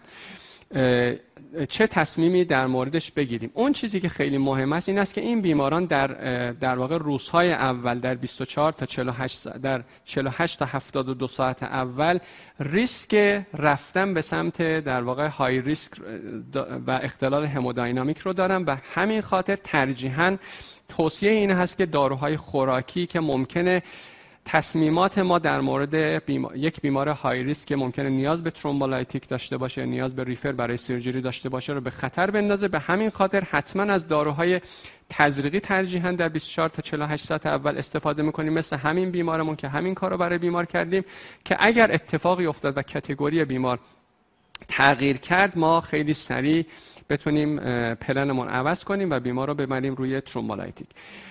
اگر وقت است من دو تا اسلایدم مونده سریع اشاره می‌کنم که بیماران high risk و همکاران خیلی سوال می‌کنن که اگر با hemodynamic instability مراجعه کرد چه اقداماتی باید به بیماران انجام بدیم. طبیعتا اولین کاری که می‌کنیم به بیمار حجم try می‌کنیم. باید خیلی خیلی مراقب باشیم که اجازه نداریم بیشتر از 500 سی سی حجم try کنیم به خاطر اینکه ممکنه همودینامیک بیمار رو بدتر کنه. اگر بعد از 500 سی نتیجه نگرفتیم حتما باید بیمار رو روی داروهای اینوتروپ ببریم و تصمیم بگیریم که ترومبولیتیک برای بیمار شروع بکنیم یا خیر. در مورد reperfusion در واقع treatment هم که شامل فقط فعلا بیماران high risk میشه و تو پنل می‌تونیم بیشتر در موردش صحبت کنیم. در 48 ساعت اول بیشترین سود رو می‌برم و در 6 تا 14 روز اولم بستگی به کیسش می‌تونیم در موردشون تصمیم بگیریم داروهایی که فعلا اپروف شده ما می‌دونیم که RTPA از استرپتوکیناز و اوروکیناز. فعلا در مورد بقیه داروها اویدنس قطعی نداریم. ممکنه خب در آینده ما تا به امروز صحبت می‌کنیم. بیمارانی که کنتراندیکاسیونی ندارن. ترجیحاً تیپی داروی چویس هست. می‌تونیم استفاده کنیم اگر بیمار های ریس باشه. و پیام خیلی مهم اینه که خیلی دقیق دقت کنیم به history. هنوز علی‌رغم امکانات تشخیصی درمانی بسیار خوبی که داریم هنوز history جای خودشو داره. در مورد بیماران آمبولی به نظر من مضاعف این اهمیت داره. فقط به سیتی آنژیوگرافی و اکوکاردیوگرافی توجه نکنیم و stratification رو در مورد این بیماران فراموش نکنیم. خیلی متشکر اینم تصویر هوایی از شهر تبریز است.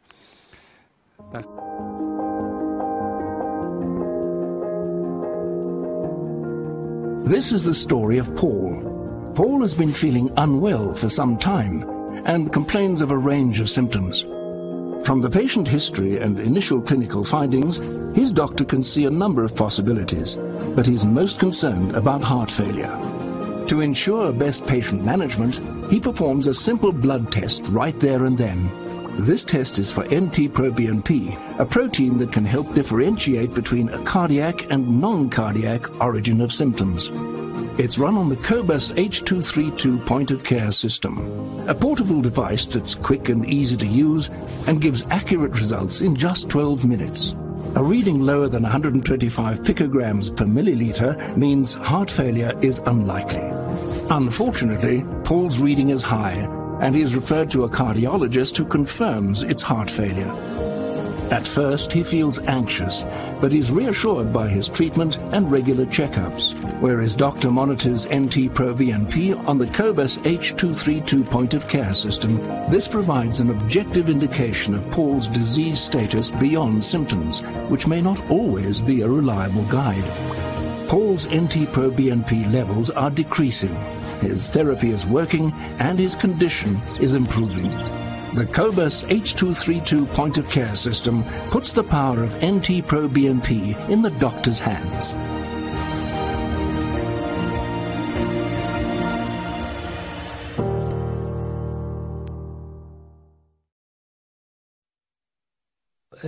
تشکر میکنم از دکتر رشیدی بابت ارائه بسیار خوبی که داشتن ما برمیگردیم به پنل حالا بخشی سوالایی که همکاران دارن میفرستن و بخشی هم سوالاتی که خودم برام پیش اومده اینا رو همه رو با هم مرور می‌کنیم با همکاران. من یه صحبت خیلی کوتاهی می‌خوام در مورد thrombophilia بکنم. از این بابت که ذره بحثش بسته بشه اگرچه که تو setting اورژانس نیست ولی چون زیاد برای بیماران این اتفاق میفته حالا تو هر دو تا setting دکتر صادقی پور شما چه بیمارانی رو برای thrombophilia ارثی میفرستید آزمایشگاه؟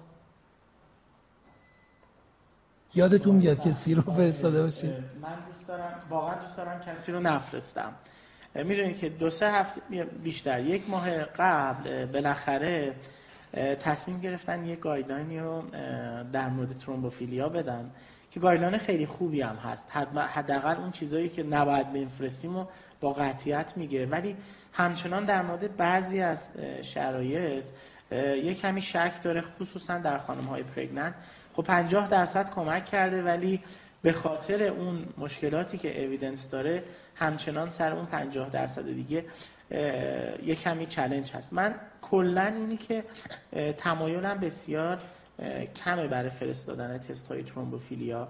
الان دیگه آنتی فسفولیپید رو با درصد بیشتری برای مریضان در نظر می‌گیرم. یعنی برای من ارزش تست های ژنتیکی thrombophilia و antiphospholipid دیگه دو چیز مختلف شدن.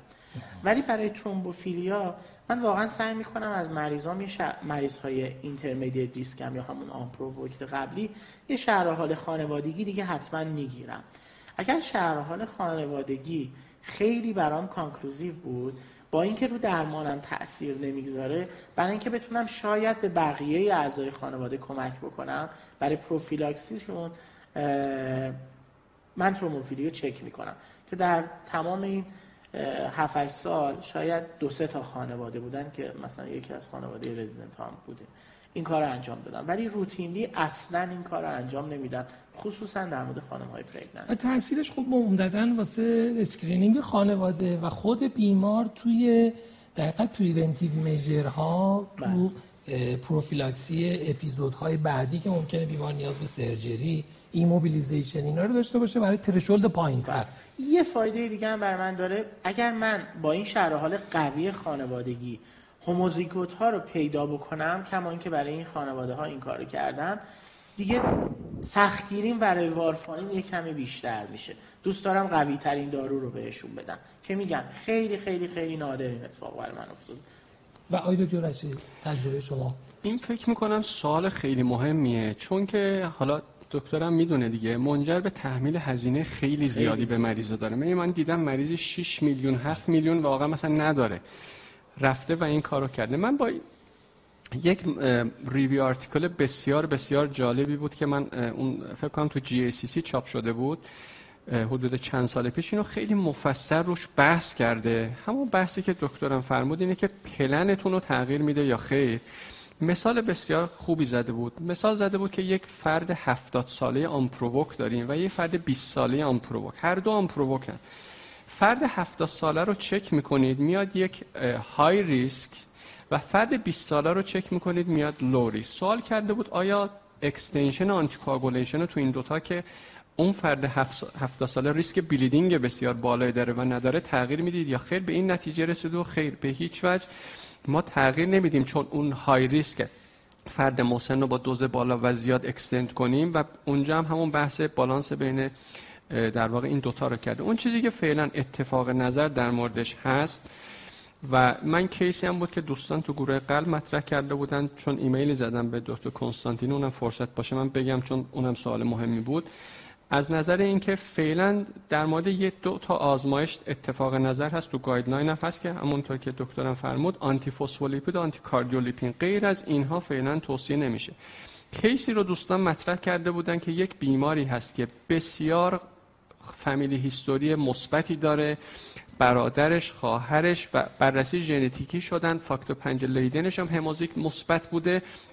و الان توصیه به سایر اعضای خانواده چی هستش؟ و این challenge بود که به اونا بگیم پروفیلاکسی بگیرن یا خیر؟ من همین سوالو چون خیلی شفاف نبود مکاتبه داشتم با ایشون. خیلی صراحتا ایمیلش هم هست که گفت فعلا همچین توصیه نیست که چون خانواده high risk شما بیاید به همه دارو حداقل بله دارو حداقل. دارویی نیاز ندارن مرسی از شما. خب حالا من باز هم DVT هم PE رو هر دو رو همزمان جلو میرم. دکتر صادقی پور تو isolated distal DVT چی کار کنیم؟ هنوز evidence inconclusive هست. مطالعه احتمالا 2025 2026 کامل میشه. guideline توصیه می‌کنه که اگر شواهد های, high recurrence وجود داشته باشه. مثلا distal DVT باشه در سن در جنس مرد در سن بالای 65 سال سابقه های قبلی بیماران تروم، بیماری های ترومبوتیک در خانواده که هیچ کدوم از اینا validate نشدن. پیشنهاد می‌کنه اینها رو می‌تونید همون درمان سه ماهه و بعد همون جوری در نظر بگیرید. یه, یه کار دیگه هم که توش یه randomized control trial هست میگه که بیاین همه مریض های distal DVT رو شما 8 هفته درمان anticoagulation انجام بدید و بعد بلشون کنید. هر دو تا approach هست ولی کن هیچ کدوم conclusive هست conclusive نیستش. ما چیکار می‌کنیم؟ ما بیشتر guideline ESC رو توی practice خودمون رعایت می‌کنیم. اگر distal DVT باشه با موارد high risk میریم به سمت دادن anticoagulation و D-dimer اینجا برای شما یعنی جایگاهی داره برای اینکه تصمیم گیری کنید یا اینکه نه؟ یکی از اون risk estimator ها D-dimer بالا در تصمیم گیری نقش داره. به سمت شروع درمان. به سمت شروع ولی اینی که چقدر این validate هست خب نمی‌دونم. بله دقیقاً. و الان یکی از مشکلات ما با حالا زیاد شدن report های Doppler ultrasound همین distal DVT یه که خب خیلی وقتا هم یا آقای ببخشید 85 ساله بدریدن میاد یه distal DVT هم داره.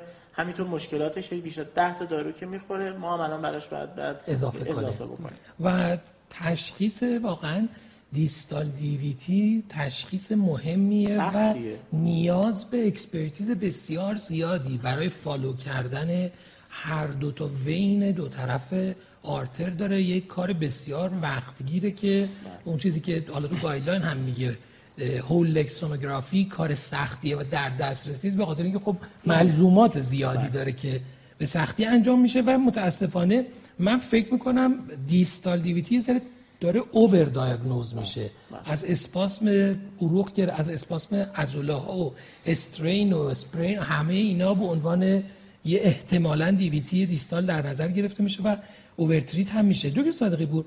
اینو چون من یکی دو مورد هم برام پیش اومده میگم بیمار با سابقه DVT بوده که ظرف همون شیش ماه اول به خاطر non-elective surgery پیشنهاد IVC filter دادن.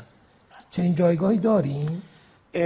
خب می‌دونید که ما قسمت primary prophylaxy IVC filter به خاطر هم اون statement FDA هیچ وقت در guideline ها revise نشد. یعنی که نه کسی دیگه گفتش که نکنید نه کسی اون توصیه های قبلی سال قبل 2012 رو توصیه کرد.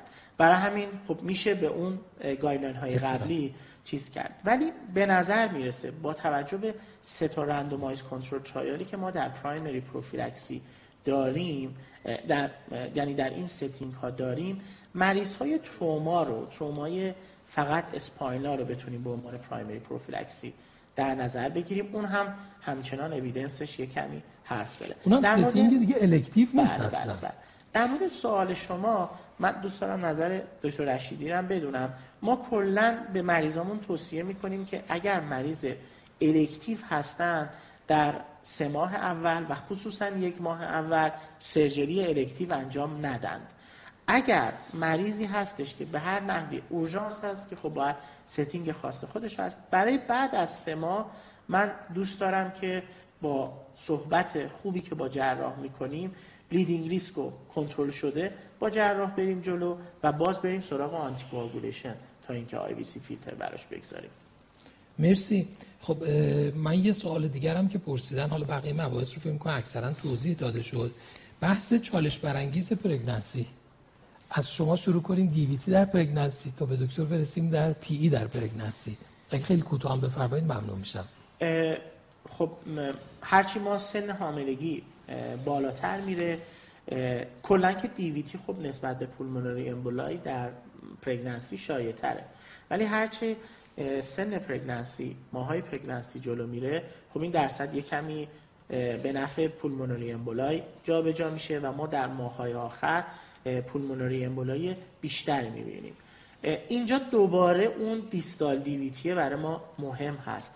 لطفا وقتی که ما برای خانم پرگننت داریم تصمیم گیری برای آلتراساوند می‌کنیم اینجا دیگه سونوگرافیستمون و تستمون و همه اینا رو خیلی دقیق تر انتخاب بکنیم. این پایریک شروع کنیم. بگیم فردا برو تو پیش فلانی که من اگر قرار باشه تشخیصی برام بده تشخیص درستری تشخیص دقیق تری باشه. مریض رو به دردسر نداریم. هم درمان خود دیستال دیویتی برای مریض چالش میشه هم آیندهش در pregnancy های بله. دیگه و همه اینها براش میشه یک گرفتاری.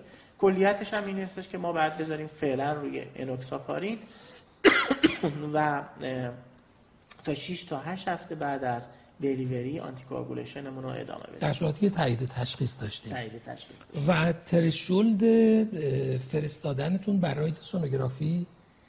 باز خیلی بالاست برای من دیگه. یعنی که من دوست دارم که همه معیارها رو در نظر بگیرم و اگر به این نتیجه رسیدم چون یه کمی آسیمتری ممکنه در خانم پرگنن از نظر ادم مشاهده بشه دیگه.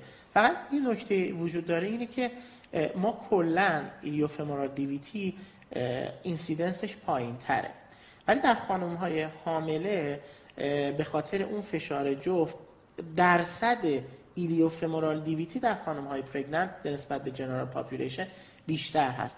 برای همین باز تو اون note ی که برای سونوگرافیستمون برای رادیولوژیستمون میفرستیم حواست باشه ایلیا iliofemoral DVT رو خیلی خوب در نظر بگیر.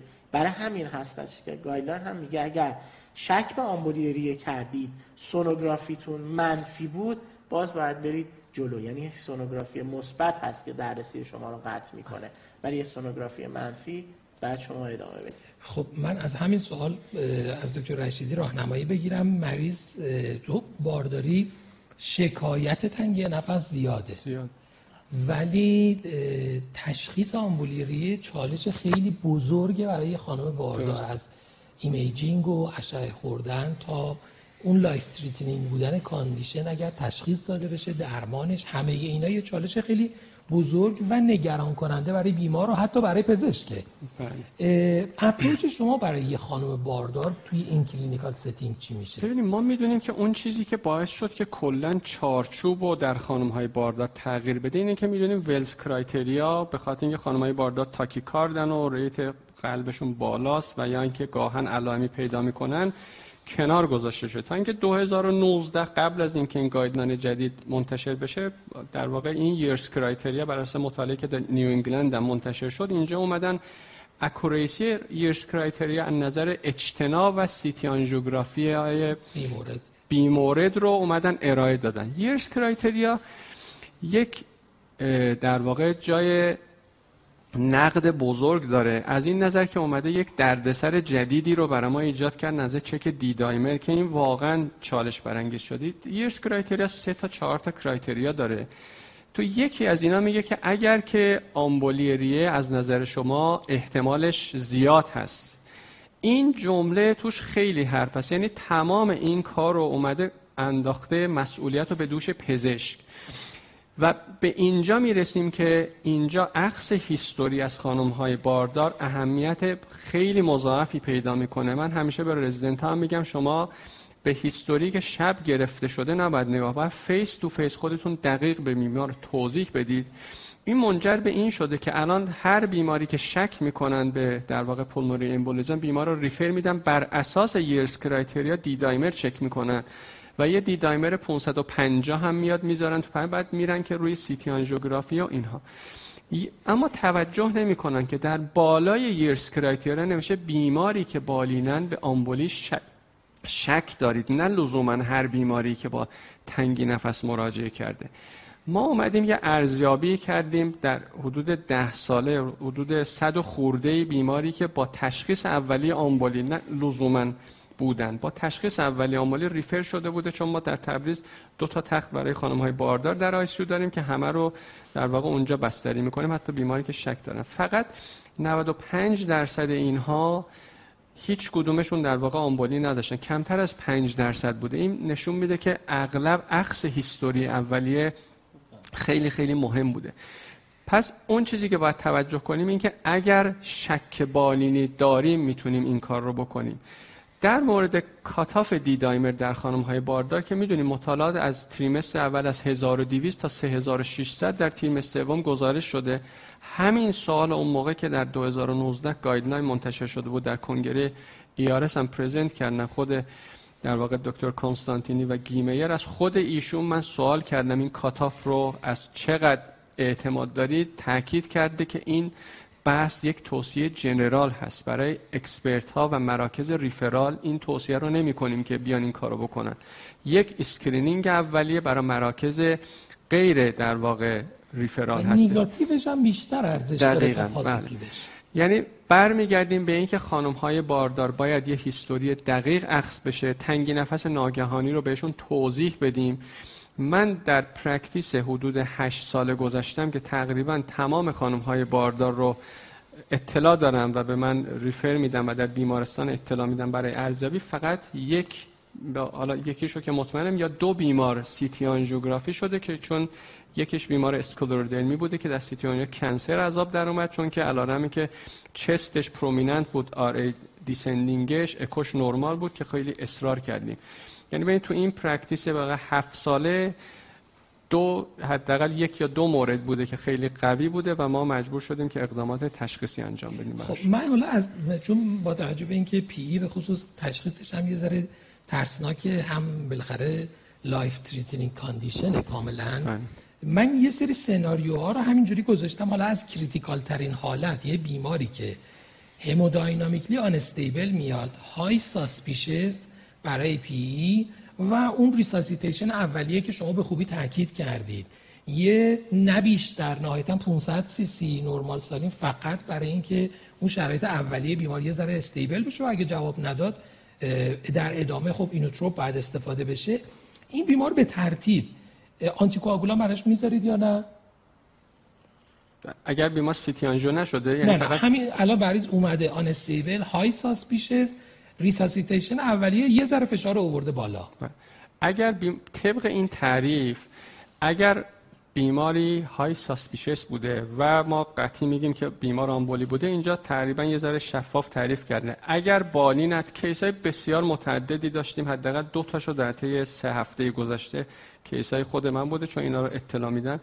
اگر بیمار اون موقعی که هموداینامیکش آنستیبل بوده مراجعه کرده و بالینن شواهد شک داشته بلا تردید باید اینو براش بذاریم اما اگر بیماری با یک در واقع ساستین بوده بالینن حالش خوب بوده که برمیگردیم که این کرایتری پسی اسپسیاسیو اشکالاتی داره که اونو بعد فرصتش رو توضیح خواهم داد بله. که همه این تصمیمات باز بر اساس بالین هست اگر هموداین بیمار بدحال نبود. نه hemodynamic در بعد hemodynamic stable الان با سرم 500 سی سی اگر stable شده, و بقیه criteria اگر خوب هست anticoagulant می‌ذاریم نه thrombolytic برای بیمار. anticoagulant بعدش بله میرم سراغ thrombolytic. بله بس برام anticoagulant خب من برای این مریض به شدت شک دارم. این از اون مریض هایی که من سراغ انوکسان نمیرم و میرم سراغ unfractionated هپارین تا تعیین تکلیفش کنم. choice imaging شما تو این setting برای این بیماری که بعد از اون شرایط اولیه unstable stable شده چیه؟ choice imaging. حتما سیتی آنژیوگرافی سیتی آنژیوگرافی guideline هم میگه اگه فرصت کنید سیتی آنژیوگرافی بهتر انجام بدید. خب پس یعنی empiric شروع میشه و بعد از اون میریم.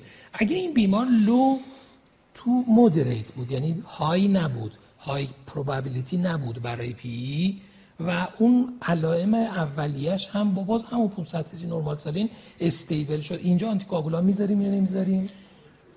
آخه یه, یه هیچ وقت مریضی که hemodynamic ش unstable باشه تو دسته low to intermediate نمیره از اون اول. نه unstable خب ممکنه مثلا شوک septic هم باشه.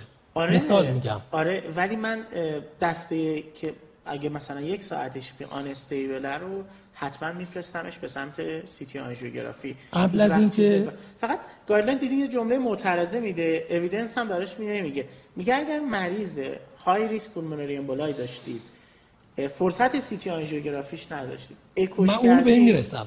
اونم توی یکی از سناریوهایی که نوشتم من همینجوری دارم میرم. low to intermediate خب empiric therapy هم براش انجام نمیدم. استاد شما پیشنهادتون؟ معمولا تو این بیماران با تو setting های اورژانس من مراکز referral میگم همیشه فرصت سیتی آنژیوگرافی هست. معمولا اصلا خیلی سریع انجام میده و فرصت برای این کار داری یعنی منتظر میشه سیتی آنژیوگرافی انجام بدم. بود کی انجام بشه empiric anticoagulant می‌ذاره اگر تاخیر بیفته؟ اگر بیمار رو دیدیم که امکان انجام سیتی آنژیوگرافی نیست و در شهرستان قرار refer کنه مطمئنا میگیم دوز اولیه رو حداقل بگیره بعدا خب بیمار رو refer کنن تا انجام خب بشه. حالا اون کسی که برام داشتی می‌گفتی یه مریضیه. resuscitation ش هم خیلی موفق نبوده اولیه. و حالا تو هر risk profile مختلفی high intermediate یا low bedside سونوگرافی توصیه می‌کنی؟ bedside سونوگرافی برای compression خب اگر واقعا همه چی اینقدر available باشه من دوست دارم که یه probe اکو بذارم. اگر RV نرمال باشه یه کمی خیالم راحت میشه. یعنی که می‌دونم این massive نیست. اگه RV نرمال نیست اگر RV نرمال نیست و مریض unstable hemodynamic داره و من فرصت سیتی آنژیوگرافی ندارم میرم سراغ ترومبولیتیک ترومبولیتیک شما پیشنهادتون رو که مریض unstable RV enlarge سیتی آنژیوگرافی یکی دو ساعت آینده در در دسترس نیست. من یه سناریوی واقعی همین دیشب برام اتفاق افتاد که این میگم خیلی اینا مهمه. البته این در مورد بیماری بود که سیتی آنژیوگرافی هم انجام داده بودن و refer داده بودن که بیمار thrombolytic بگیره. میگم اینا خیلی مهمه دیگه. بیمار اومده بوده با یک hemodynamic unstable مشابه همین سناریویی که میگین جوون بوده و risk factor cancer داشته و اکوکاردیوگرافی هم قویا تایید کرده یک RV dysfunction قابل توجه داده و قویا هم گفتن بیمار کاندید thrombolytic است بر اساس اکو و RV dysfunction رو دیدن و بالینا هم بیمار hemodynamic ش unstable بوده. منتها فرقش با سناریوی شما این بوده که بیمار سیتی آنژیوگرافی هم انجام داده بودن. این این باید خیلی در واقع توضیح داده بشه که اگر شما سیتی آنژیوگرافی انجام دادید دیگه تکلیف رو مشخص کردید. یعنی امکان نداره که بله. یعنی بیمار وقتی سیتی آنژیوگرافی انجام دادید و شما حد در واقع لخته قابل توجه حداقل هر کسی می‌تونه این report رو بکنه دیگه حتما باید برید فکر کنید علت دیگه پشتش هست. علاوه که بیمار RV dysfunction حتی در سیتی آنژیوگرافی هم ولی نکته ای که ما بیمار داشته. خیلی از شهرستان چون حالا مخاطب برنامه ما همکارای general cardiologist هستن شاید 90 درصدشون مراکزی هستن که اصلا امکان سیتی آنژیوگرافی به صورت اورژانس در دسترس نیست. برای مریضی که hemodynamically unstable ه و تو اکو شواهد RV dysfunction داره thrombolytic استفاده بکنن. این توصیه شده که استفاده بکنیم. اگر که نمی‌تونید سیتی آنژیوگرافی بکنید و شک دارید. بله این توصیه هست. این یکی از مواردی که میشه درصد mortality حالا آخرین مطالعات هم 30 خورده ای درصد. یعنی ما بالای یک سوم از مریضا رو از دست میدیم. حالا متاسفانه خب خیلی جا هستن اون اکو هم در دسترس نیست در شرایط اورژانس. بله دیگه اون بله اینا تصمیمات خاصی که مواردی که بالاخره اغلب بیماران ما واقعا این setting referral رو ندارن. در شهرستان برای اینها هم به خاطر همین تعریف شد. بله اگر یه اکوی خوب دارید که تایید می‌کنه منتها من باز هم برمیگردم به عکس history که خب بیماری هست که چاق COPD داره. اینو باید با احتیاط یک RV dysfunction ی detect کردن که اگر امکانش از اکوای قبلی بیمار رو ببینن یا ببینن که ربطی به اون نداره می‌دونی اینا خب متفاوته. طبیعتا هر RV dysfunction ی رو نمیشه ربط داد مگر که بله. ریسکی برای RV dysfunction حالا همکاران حتما این قسمت رو مطالعه می‌کنن بحث این که خب چجوری تو اکو تو setting اورژانس بخوایم تشخیص PE رو مطرح بکنیم و یک case chronic pulmonary disease نباشه. اینا بحث مهمیه که خب thrombolytic therapy بی خودی در این شرایط استفاده نشده باشه. هم سوالات خیلی زیاده هم من خودم سوالاتم خیلی زیاده. ولی متاسفانه به پایان این قسمت از برنامه رسیدیم. در ادامه ما دو تا satellite symposium هم داریم که اون رو خواهیم داشت تا بخش بعدی برنامه که از ساعت دو شروع خواهد شد. می‌دونم هم همکاران سوال زیاد دارن هم من خودم سوال باقی مونده خیلی زیاد داشتم که در این زمینه بپرسم. ولی به خاطر محدودیت وقت تا اینجا بیشتر نتونستیم بحث رو جلو ببریم. بازم تشکر می‌کنم از آقای دکتر رشیدی از تبریز تشریف آوردن زحمت برنامه رو قبول کردن. دکتر صادقی پور به خاطر اینکه همیشه ما مزاحم ایشون هم هستیم و منتظر ادامه برنامه از ساعت دو و البته دو تا ستلایت سمپوزیومی که بعد از لکچر ما هست حتما باشید آرینا حیات دانش داستانی دارد. مملو از شادی ها، غم ها، پیروزی ها و شکست ها. آرینا در سال 1393 تنها با حضور چهار نفر و با شعار ارزشمندی سلامت انسان ها تأسیس شد. آرنا در سال 1398 موفق به اخذ گواهی دانش بنیان شد. پیشرو بودن در تولید اولین بار داروهای تخصصی در ایران از ویژگی های آرناست. شعار راهبردی آرنا کیفیت است. گواهی کیفیت از آزمایشگاه رفرانس اتحادیه اروپا و تست بایو اکیووالنسی از وزارت بهداشت در همین راستا اخذ شده است. پاسخگویی 24 ساعته و در تمام هفت روز هفته به سوالات بیماران خدمت دیگری از آرناست. امروز حدود 730 هزار بیمار تحت پوشش داروهای آرنا هستند. آرنا همراه با شما رشد کرده و امروز 160 نیروی انسانی متحد را در کنار خود دارد. آرنا این افتخار را دارد که اولین تولید کننده داروی biosimilar آلتپلیز در دنیا و همچنین اولین تولید کننده پنج داروی ریواروکسابان، آپیکسابان، رانولازین، لفلونوماید و ساکوبیتریل والسارتان در ایران باشد. ریواروکسابان با نام برند آکسابین ریواروکسابان 2.5 میلی گرم با نام برند آکسابین 2.5 میلی گرم لفلونوماید با نام برند لراوا آپیکسابان با نام برند آپیراکس. بیزوپرولول با نام برند زپرول. رانولازین با نام برند رانولیز تیکاگلرول با نام برند تیکالیکس. وارفارین با نام برند ریفانا. فلکایناید با نام برند تامونید. ساکوبیتریل والسارتان با نام برند آرترستان. آلتپلیز با نام برند آلتلایز